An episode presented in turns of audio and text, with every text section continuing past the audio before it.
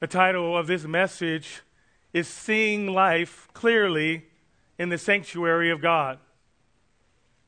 There is a widespread movement happening in American Christianity today. It is called deconversion. Deconversion is a movement of people who at one time profess Christianity, but at some point make a public profession to abandon Christianity. It seems that not many months go by without somebody posting something on social media announcing that they have left Christianity. More troubling is that people who deconvert from Christianity try to get other people to deconvert from Christianity. Case in point, one person who deconverted from Christianity wrote a blog post entitled 10 Steps of How to Deconvert from Christianity. Here are just some of those steps. He says, quote, actively read deconversion stories to recognize you are not alone in the process. Two, trust your doubts. And three, if you have any non believing friends, run to them. If not, there are plenty of online resources as well as a large community of non believers. Don't hesitate to ask for help. Well, close quote. Hmm. this movement of deconversion from Christianity is a reminder that the fight of faith is real. Christians everywhere struggle with doubts about God and they are searching for answers, but they're searching for it in all the wrong places. So this morning, I want to speak to those of you who profess the name of Jesus Christ with all of your heart and you want to know God's ways for life and you struggle to, to wonder where God is in helping you in your situation. You may be here this Sunday and you are on the verge of throwing in the spiritual towel.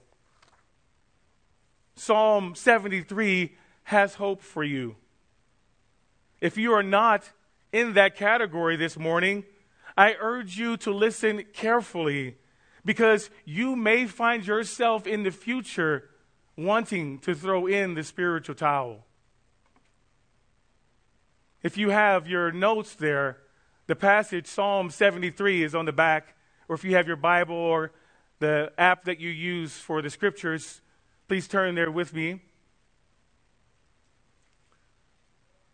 This, uh, this psalm is a true masterpiece. Psalm 73 was written by a man named Asaph. He was an extraordinary man. He was a Levite, appointed to lead the choir in worship before the tabernacle. He was also appointed to minister in the temple of Solomon. He was a prophet, so he was no ordinary man. He was a known worship leader in his day.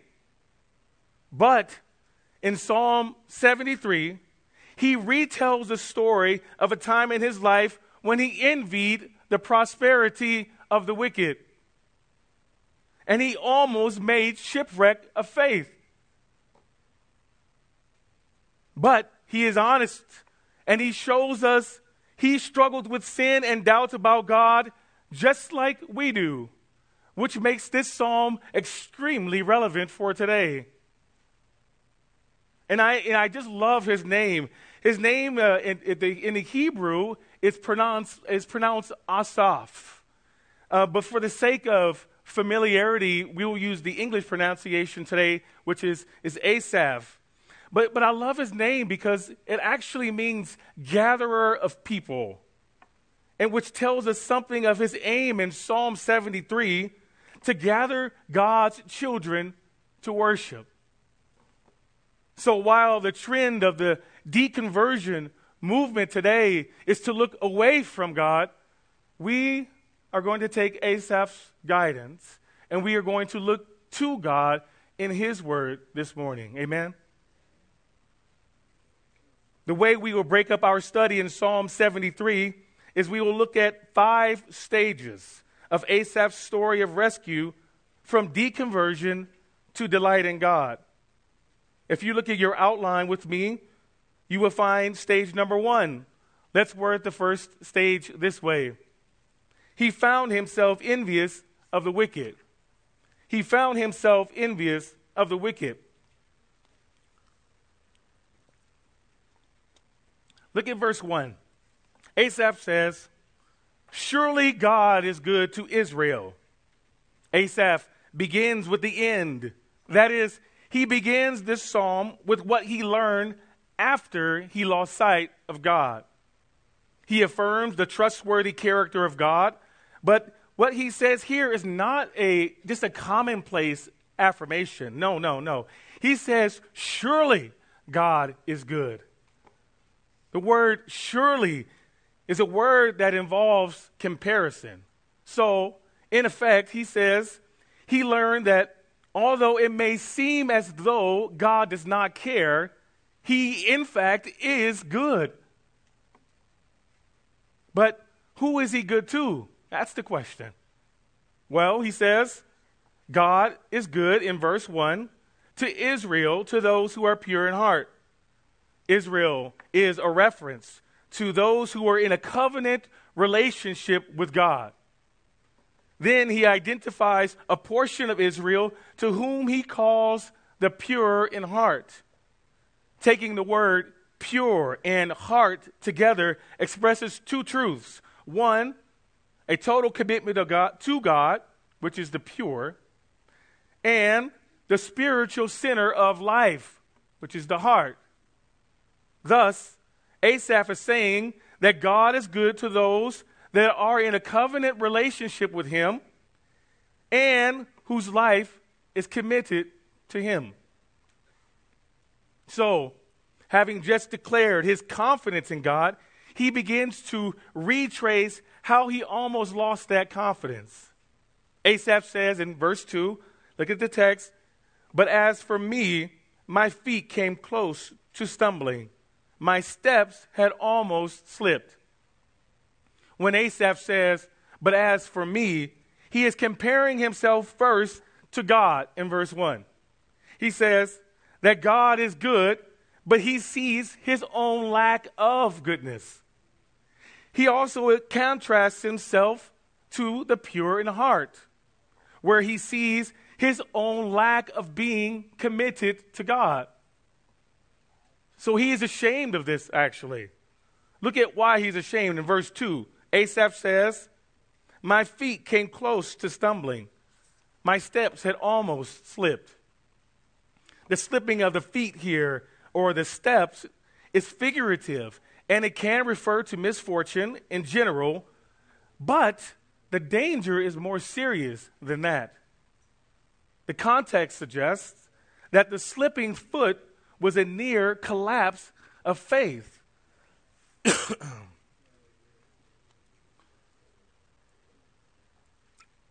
Alexander Maclaren, in his commentary on Psalm 73, writes He narrowly escaped from casting away his confidence in God. Close quote. In other words, Asaph compares his lack of stability and certainty in faith with slipping and losing his footing. This verse tells us that his near collapse of faith came as a result of stepping away from God and onto a path characterized by envy. He says in verse 3 For I was envious. Envy is a sin. Psalms 37, verse 1, makes that clear. It says, Do not fret because of evildoers, be not envious of wrongdoers. So Asaph knows envy is a sin and he admits it. But Asaph wants us to see why this step away from God to envy was so shameful. He says in verse uh, that he was envious of who? The arrogant.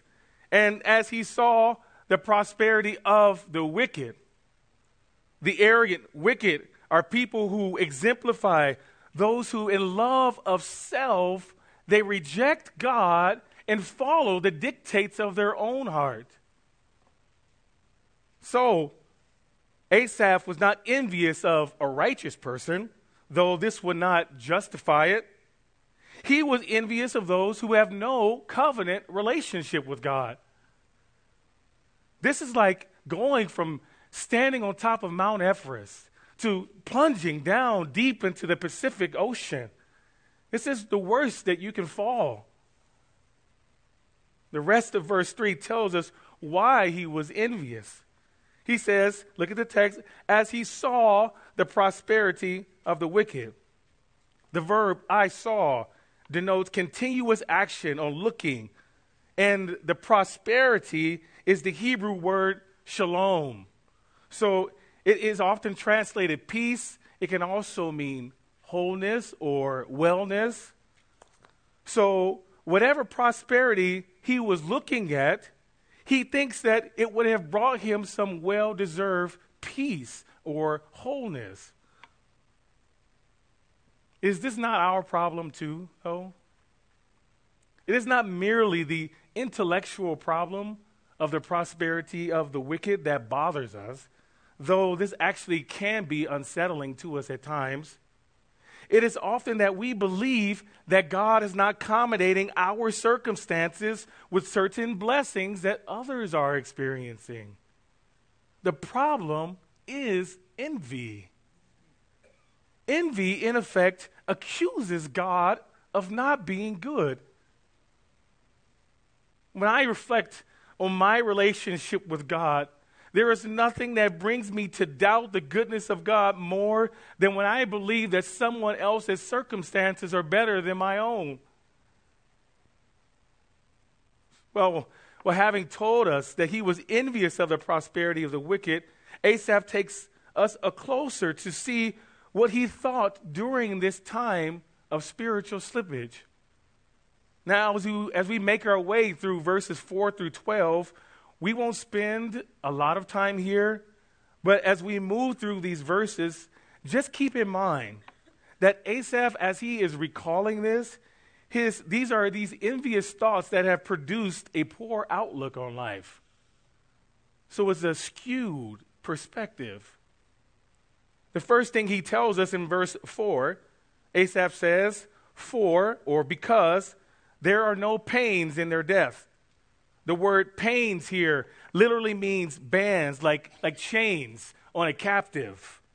He sees that the wicked seem to enjoy a freedom from diseases or other ills in their death, which can entail living a long and pain free life.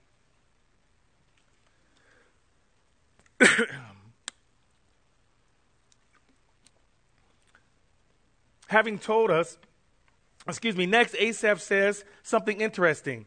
He says in verse 4 their body is fat. An ancient perspective of health, being fat was actually a positive attribute.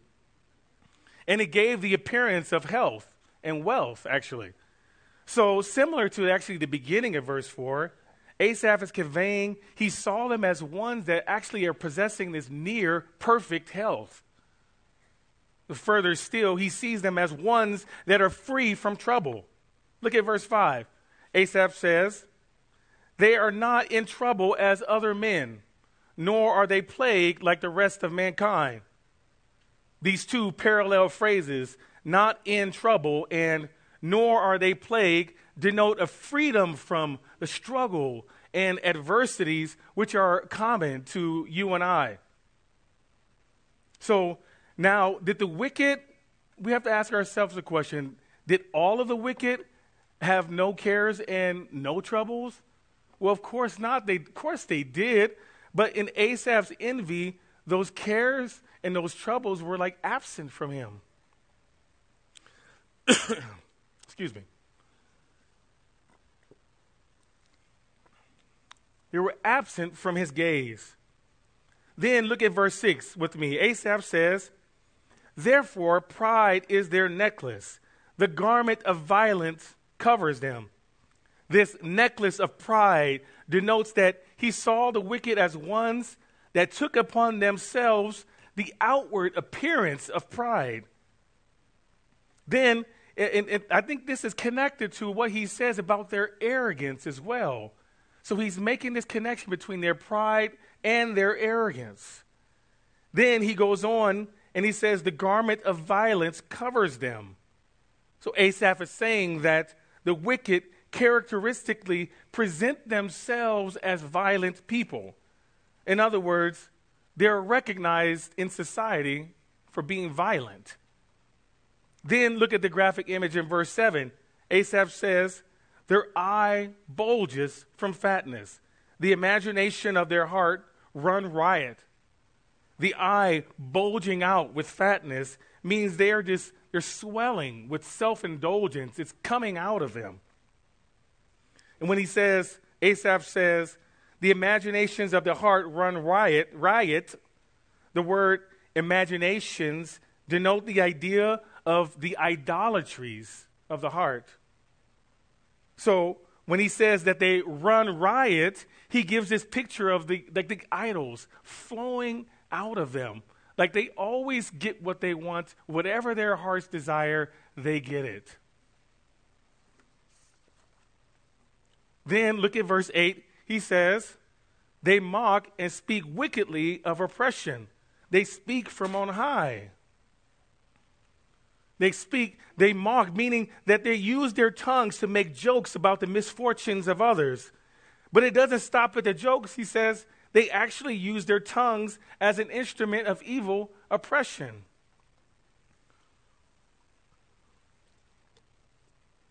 Then Asaph says in the last part of verse 8 that they speak from on high.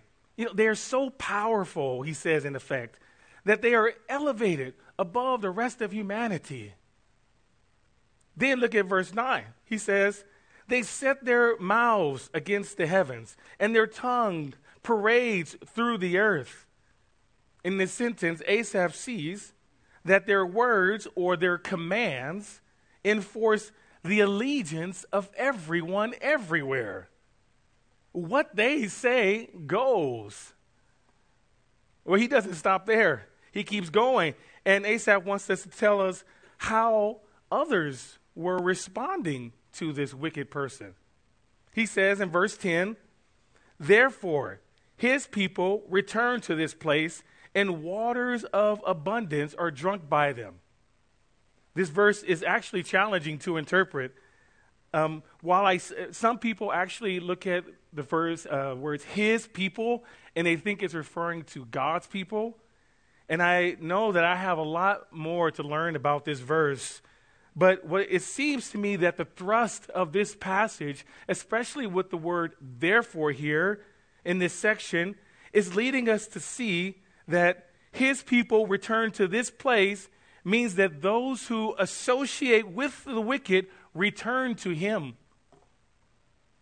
And what do his people do when they return to him? Well, verse 10 says that they, uh, and waters of abundance are drunk by them. Allen Ross writes, quote, the waters of abundance probably refers more widely to the abundant life of prosperity and pleasure that is so intriguing. Close quote. Ross's comments are helpful here. From Asaph's perspective, the associates of the wicked were turning to them to drink their words of prosperity and their schemes of prosperity so that they too could be prosperous. And Asaph was tempted to drink that water too in his envy from Asaph's view, the wicked, they have this sort of powerful position in society that has just captured the world. From this elevated plane where they're powered, for, where they have power, the wicked have this boldness to speak against God. We see this boldness in verse 11. I'm going through the water up here, by the way. Look at verse 11. He says, they say, that is, the wicked says, How does God know? And is there knowledge with the Most High? These two rhetorical questions represents the words of the wicked. And the questions are drawn from the fact that their wickedness has not been hindered. The implied answer of the wicked is a resounding no. No, God has no knowledge. No, he has no interest in the conduct of mankind. Undoubtedly, these taunts affected Asaph too. Now, having told us a lot about how he sees the wicked, he summarizes everything in verse 12. Look, look what he says. Behold, meaning, this is what I want you to see. Behold, these are the wicked, and always at ease, and they have increase in wealth. He says, in effect, they are carefree and have a comfortable life and increase in wealth, which is a word that actually means might and power. Excuse me.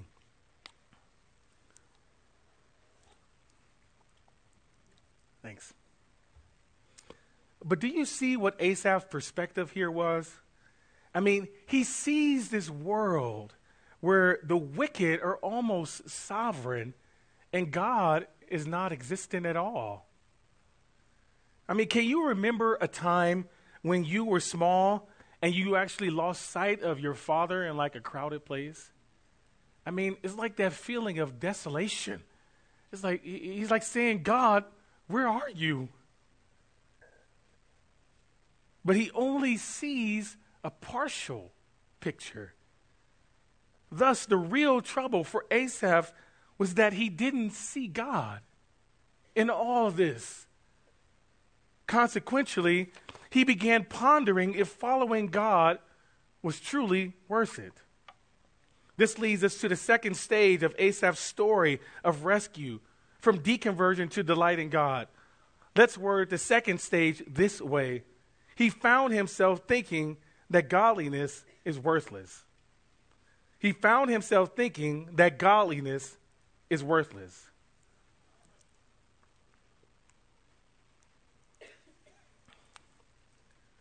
Let's read verse 13 together. He says, Surely in vain I have kept my heart pure and washed my hands in innocence.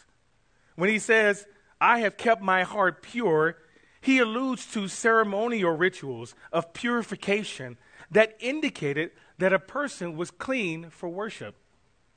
And the continuance of this ceremony of cleansing reinforces the idea that you were committed to God. But his heart commitment to God began to wane when he saw no earthly reward for keeping his heart pure.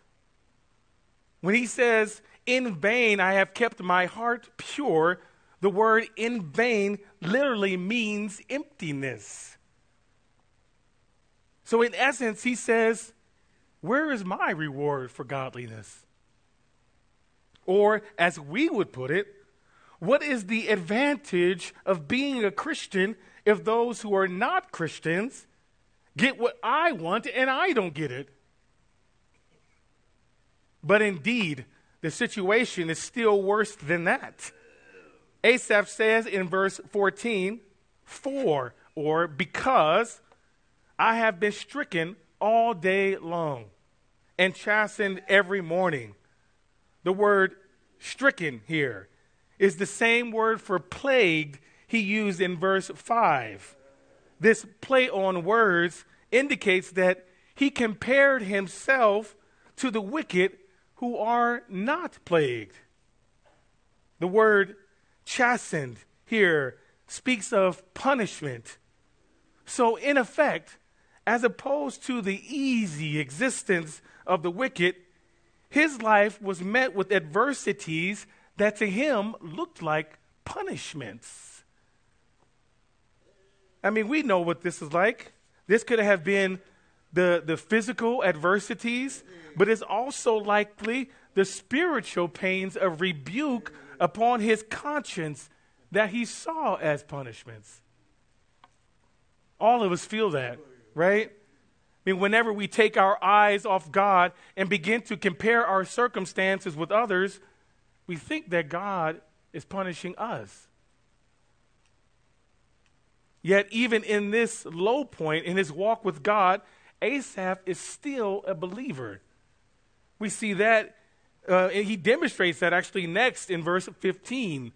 He says, verse 15, Asaph, if I had said, I will speak thus, behold, I would have betrayed the generation of your children. Asaph is saying here that if he were to speak about the wicked and how they prosper, and how there seems to be this lack of reward for godliness, if he were to speak about these things, it would have been an act of betrayal against God's children. The word betrayal here means to, uh, to deal treacherously or unfaithfully, as in breaking his covenant responsibilities. Back in 2019, Hillsong uh, songwriter Marty Sampson expressed his doubts about God in an Instagram post when he wrote, Why is the Bible full of contradictions? How can God be love yet send people to a place, hell, all because they don't believe? How can God be love yet, uh, uh, um, excuse me, and then a lot of things help people change, not one version of God. I am just keeping it real. Just keeping it real. Asaph would have saw what Marty did as an act of betrayal. Even in our doubts, Christians have a responsibility to our community to uphold the character of God in our lives and in our speech. And, and so that we don't cause other Christians to stumble. Although Asaph was convicted about what not to say to God's children, this conviction did not solve his problem. In fact, his situation only seemed to worsen. Look at verse 16. Asaph says, When I pondered to understand this, it was troublesome in my sight. In verse 16, Asaph is saying that as he tries to understand how it is that the wicked profit and how he tries to understand the true reward and the value of faithfulness to God, but he, he can't understand. He can't, he doesn't, he doesn't understand the answer. He, he saw it as troublesome, meaning it was a, it was a wearing effort on the mind when we try, you and I, when we try to make sense of our circumstances or compare ourselves with the circumstances of others, it is inevitable that we will conclude that we get the short end of the stick. Following Asaph from his introductory affirmation of faith in the goodness of God to now his toilsome effort of trying to understand if following God was truly worth it, we see him actually in a spiritual crisis. He is ready to fall. But just when the waves of doubt threaten to swallow him in the abyss of despair, there comes a turning point in this third stage of his story of rescue from deconversion to delight in God. Let's word the third stage this way He came into the sanctuary of God. He came into the sanctuary of God.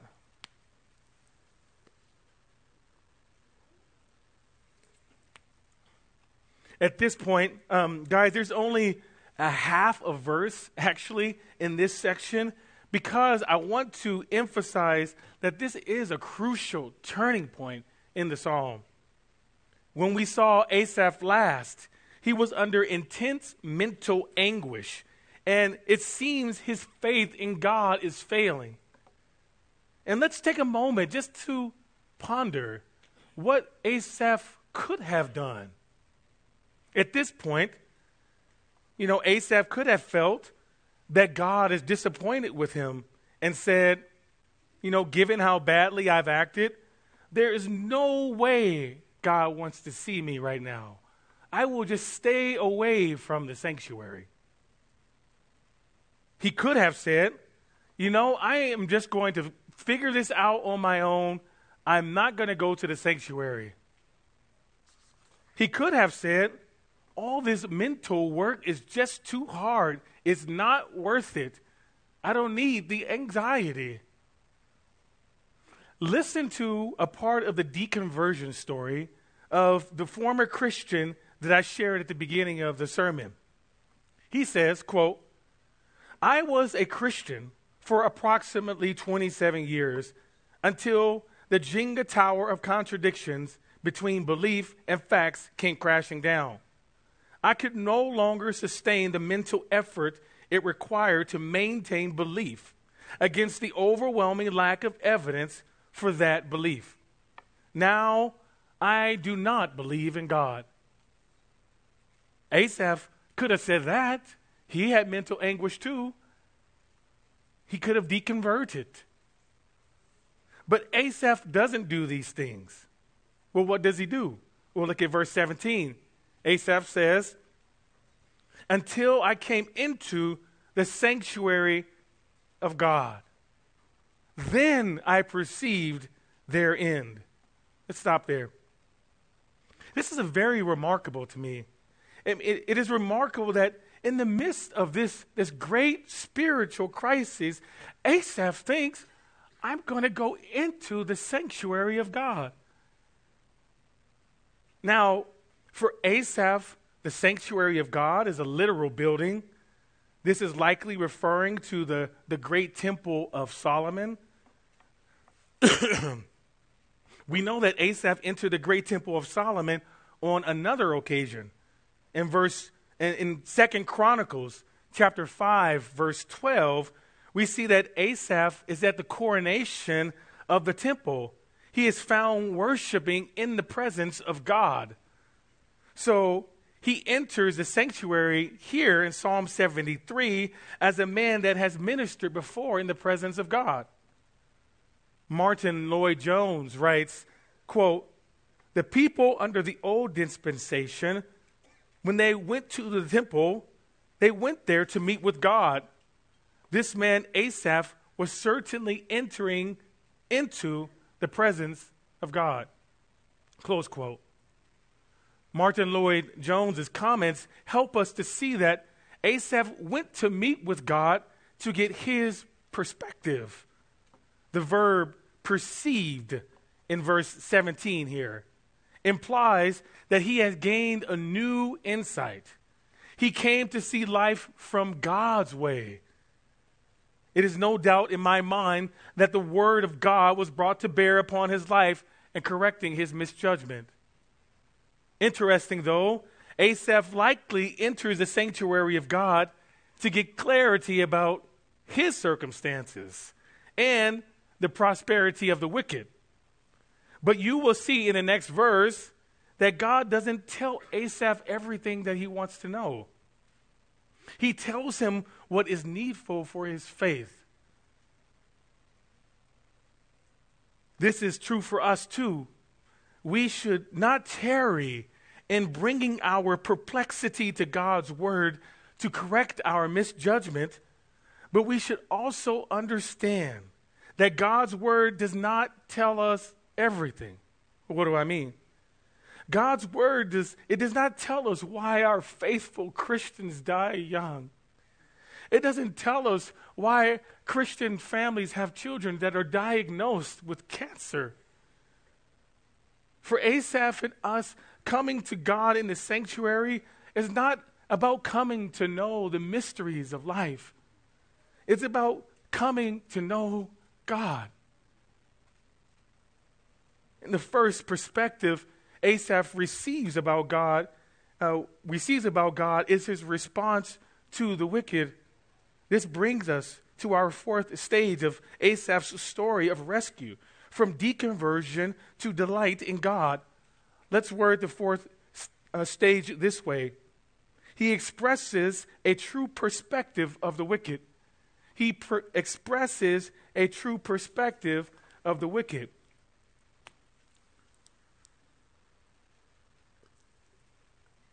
Let's read about this final judgment that Asaph perceives. In verse 18, Asaph says, Surely you have set them in slippery places. You cast them down to destruction. You know, it is not surprising to me that the wicked are cast down. I mean, we see that coming, right? But it is surprising, however, that God has set them on that slippery foundation and that He casts them down. So, evidently, God has divinely placed these wicked men in prosperous condition, not with the intent to bless them, but with the intent for destruction. In verse 4 through 12, they were, they were elevated above the rest of humanity. But it is from that plane of elevation, of pride, and trusting in the security of their prosperity, God will cast them down to destruction. But this destruction will come upon them as a surprise. Look at verse 19, where Asaph says, How they are destroyed in a moment. They are utterly swept away by terrors. This verse 19 implies that the wicked were always exposed to sudden and unexpected destruction, but they can't foresee it. They are at ease, happy, without any trouble, not caring for their sins, not caring for their souls. They cannot see the importance of their eternal destiny, all the while their life can be taken from them in a moment. Like the waves of a tsunami, they are swept away by the terrors of God's judgment. What horror!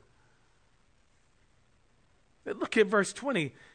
Asaph says, And like a dream, when one awakes, O Lord, when aroused, you will despise their form. I mean, what a picture. I mean, Asaph sees that they are like a dream. The wicked man who was once seemed so free and powerful. God, in his time, will respond to the wicked with such swiftness, it will be as if the wicked never were a reality. And he will no longer be patient with them as he has been. He will actually despise their form. And Asaph sees this so clearly in the sanctuary of God. Having perceived God's final and future judgment, and having trusted Him to be the decisive power in responding to the wicked, Asaph is primed for God to reveal to him the true reward of faith. This leads us to our last stage of his rescue, Asaph's uh, rescue from deconversion to delight in God. Let's word the fifth stage this way He celebrates the goodness of his own inheritance in God. He celebrates the goodness of his own inheritance in God.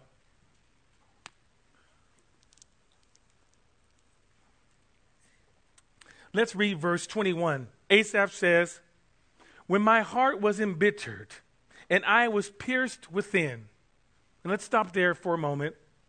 This is extraordinary depth to Asaph's repentance here. He says that he was bitter and as a man who was pierced within. The expression bitter and pierced within denotes a distasteful and mental anguish associated with repentance. In verse 2, Asaph confesses his envy of the wicked. In verse 15, he saw that if he went public with his words, his actions would have resulted in betrayal. And now in the sanctuary, he recognizes his affront against God. In the same vein of repentance, verse 22 gives us profound insight in why he failed to see clearly from God. Look at verse 22. Asaph says, Then I was senseless and ignorant. I was like a beast before you. In these terms, senseless and ignorant, Asaph first confesses his thinking was foolish that he behaved as a man who had no spiritual understanding and discernment. When he says, I was like a beast before you, it means that he behaved like an animal before God. Animals do not think about spiritual matters, they only live by their sight and their natural senses. So Asaph confesses, in effect, that he trusted in his natural senses. That is, he trusted in his own judgment, not God's. And believers, this is repentance. And in the moments of repentance in the sanctuary, Asaph receives waves upon waves of God's grace. And we see the first tidal waves of that grace crashing along the shores of Asaph's faith in verse 23, where Asaph says, Nevertheless, I am continually with you. You have taken hold of my right hand. Let's stop right there. This is the great nevertheless of God's grace. Asaph sees his own lack of spiritual understanding, but he recognizes he is continually with God. He says, in effect, I have behaved so foolishly toward you. I was bitter. I was a beast before you, but, you kept me, God. Though I don't deserve to be in your presence, I am here with you. He celebrates that God did not leave him, and he will not leave his side for a moment. And then he comes to the second tidal wave of this grace in verse 23. Asaph says, You have taken hold of my right hand. In this picture, God, who is at the right hand, is in the place of honor. But even more beautiful than that, God is the powerful one who takes the right hand of the weak and needy believer. Taking of the right hand denotes that God is his his protector, his rescuer. In Asaph's view, having faith in God means to trust that God will sustain his faith and rescue him when he is about to fall. Then we come to the third tidal wave of grace.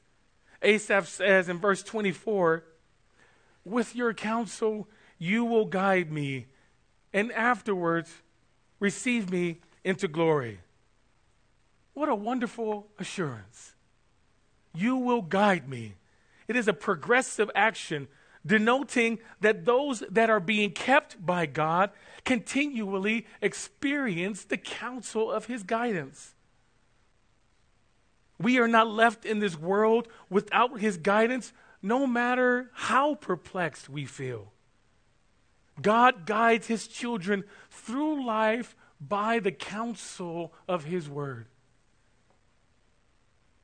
The, then Asaph builds on the assurance of God's guidance and says, and afterwards receive me into glory.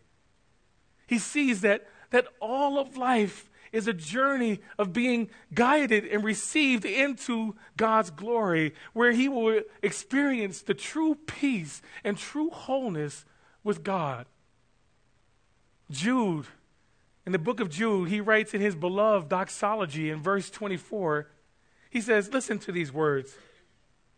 Now to him who is able to keep you from stumbling and to present you blameless before the presence of his glory with great joy. What a wonderful promise. Then we come to one of the most beautiful verses in all of the Psalms. Many of you probably have this verse written down in your Bible. And if you don't, you probably should. Look at verse 25. Asaph declares, Who have I in heaven but you? And besides you, I desire nothing on earth. At this point, it's like, it's like Asaph has been elevated to another world. In this verb, desire, it, in, um, um, it, in the last part of verse 25, refers to taking joy and delight or pleasure in God. And the word heaven and earth, similar to verse 9 that we talked about, it is a way of saying anything and everywhere. Asaph is saying that he prefers to have God before all other things everywhere, before any possessions or before any earthly enjoyment, because he has reserved the chiefest seat of delight in his heart for God. I think our hearts can have a similar posture of delight towards God too by counting our blessings.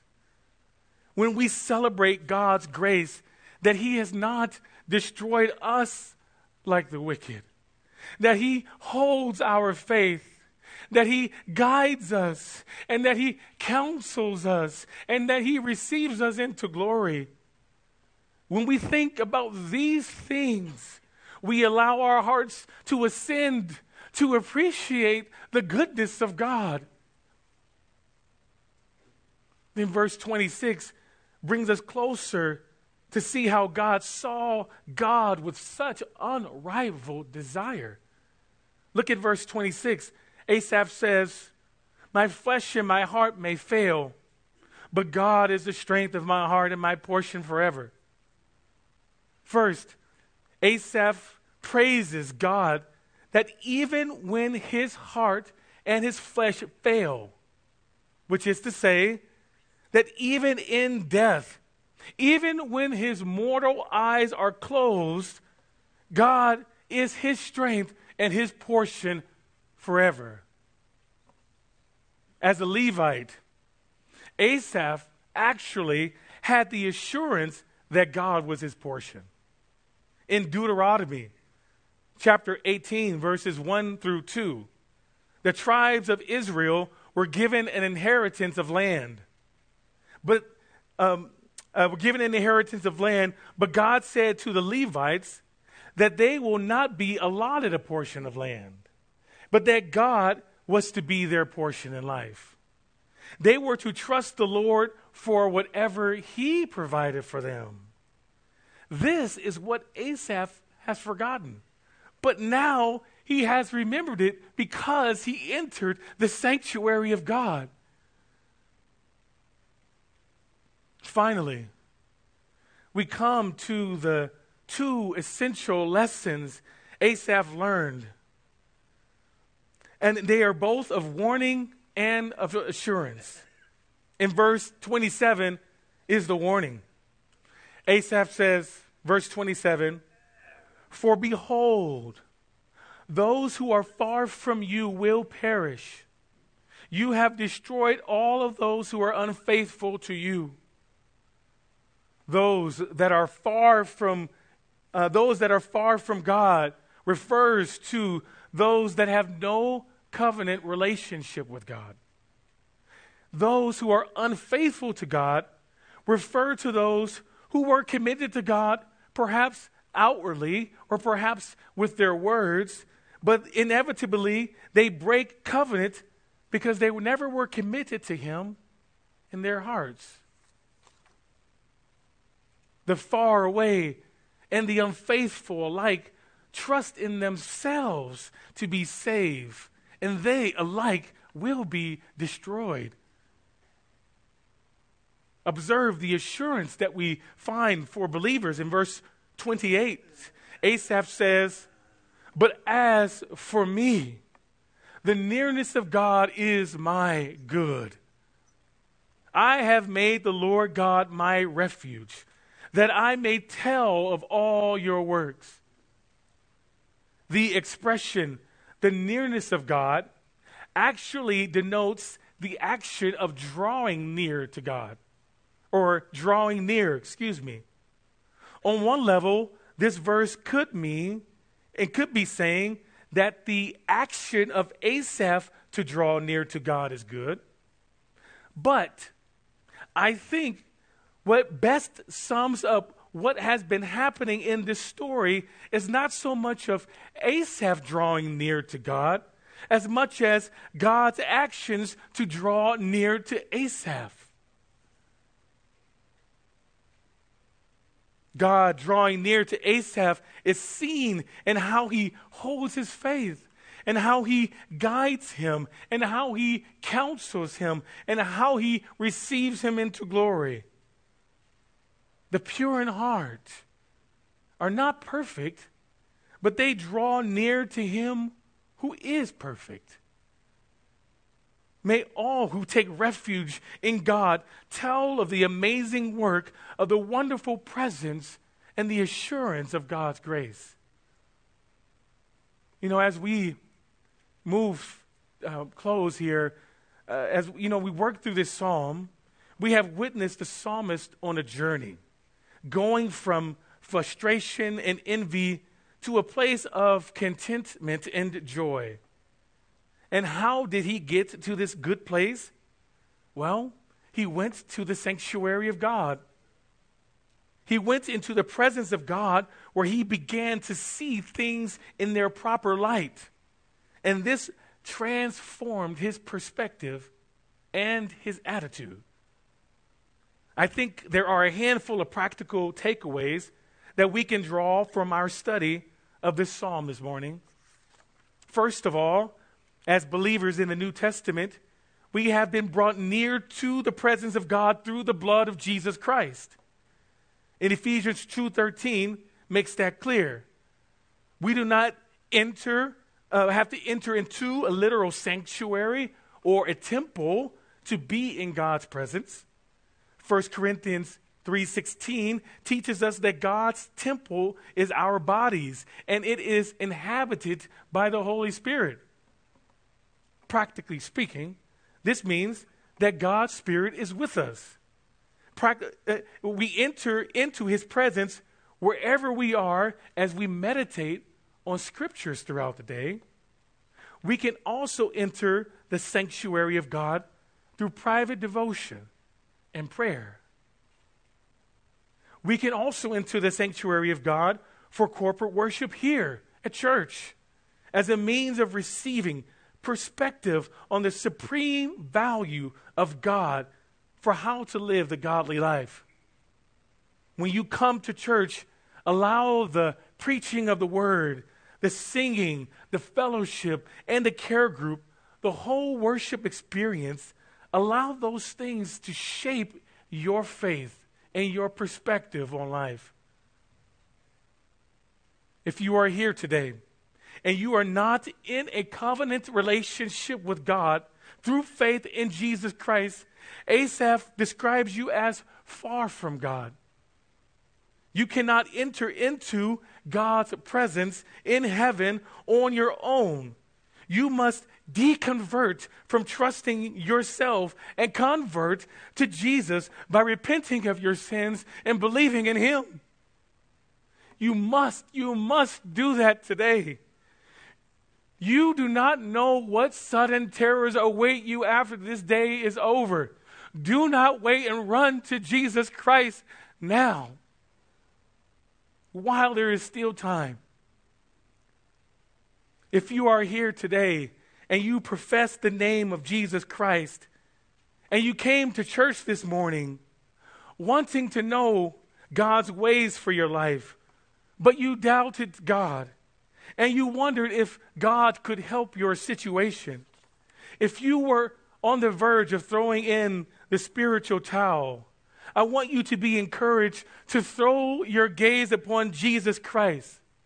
It was Jesus Christ whose hands were pierced for you. It was Jesus Christ who drank the bitter cup of God's wrath for you. If there was anybody on planet Earth who had the right to be bitter at God, it was Jesus Christ, for he was perfect and without sin.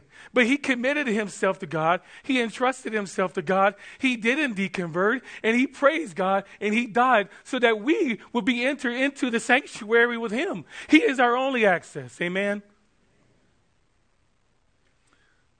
This is how we enter into the sanctuary of God. By turning, turning our gaze from the, the charms and the allurements of the world that entice us away from Him. And we look to the glories of Jesus Christ. That's the way. Let me pray for our time.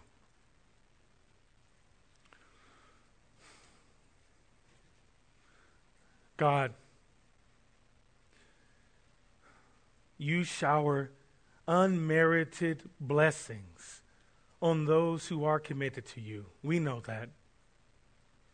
Now I pray, Lord, that, that, that you will keep us from, from envying the possessions of, of those that are around us. God, would you grant us contentment with what you give to us? Cause us to remember to count all of the wonderful blessings that we have in Christ Jesus. It is good, Lord. It is so good to be near to you in your sanctuary because you teach us truth. You give us something that, that no one else can give to us. You have the answers to our troubled soul. And, oh Lord, may the perspective of all who trusts in you take the long look into eternity and consider the glory of your presence. In Jesus' name, amen.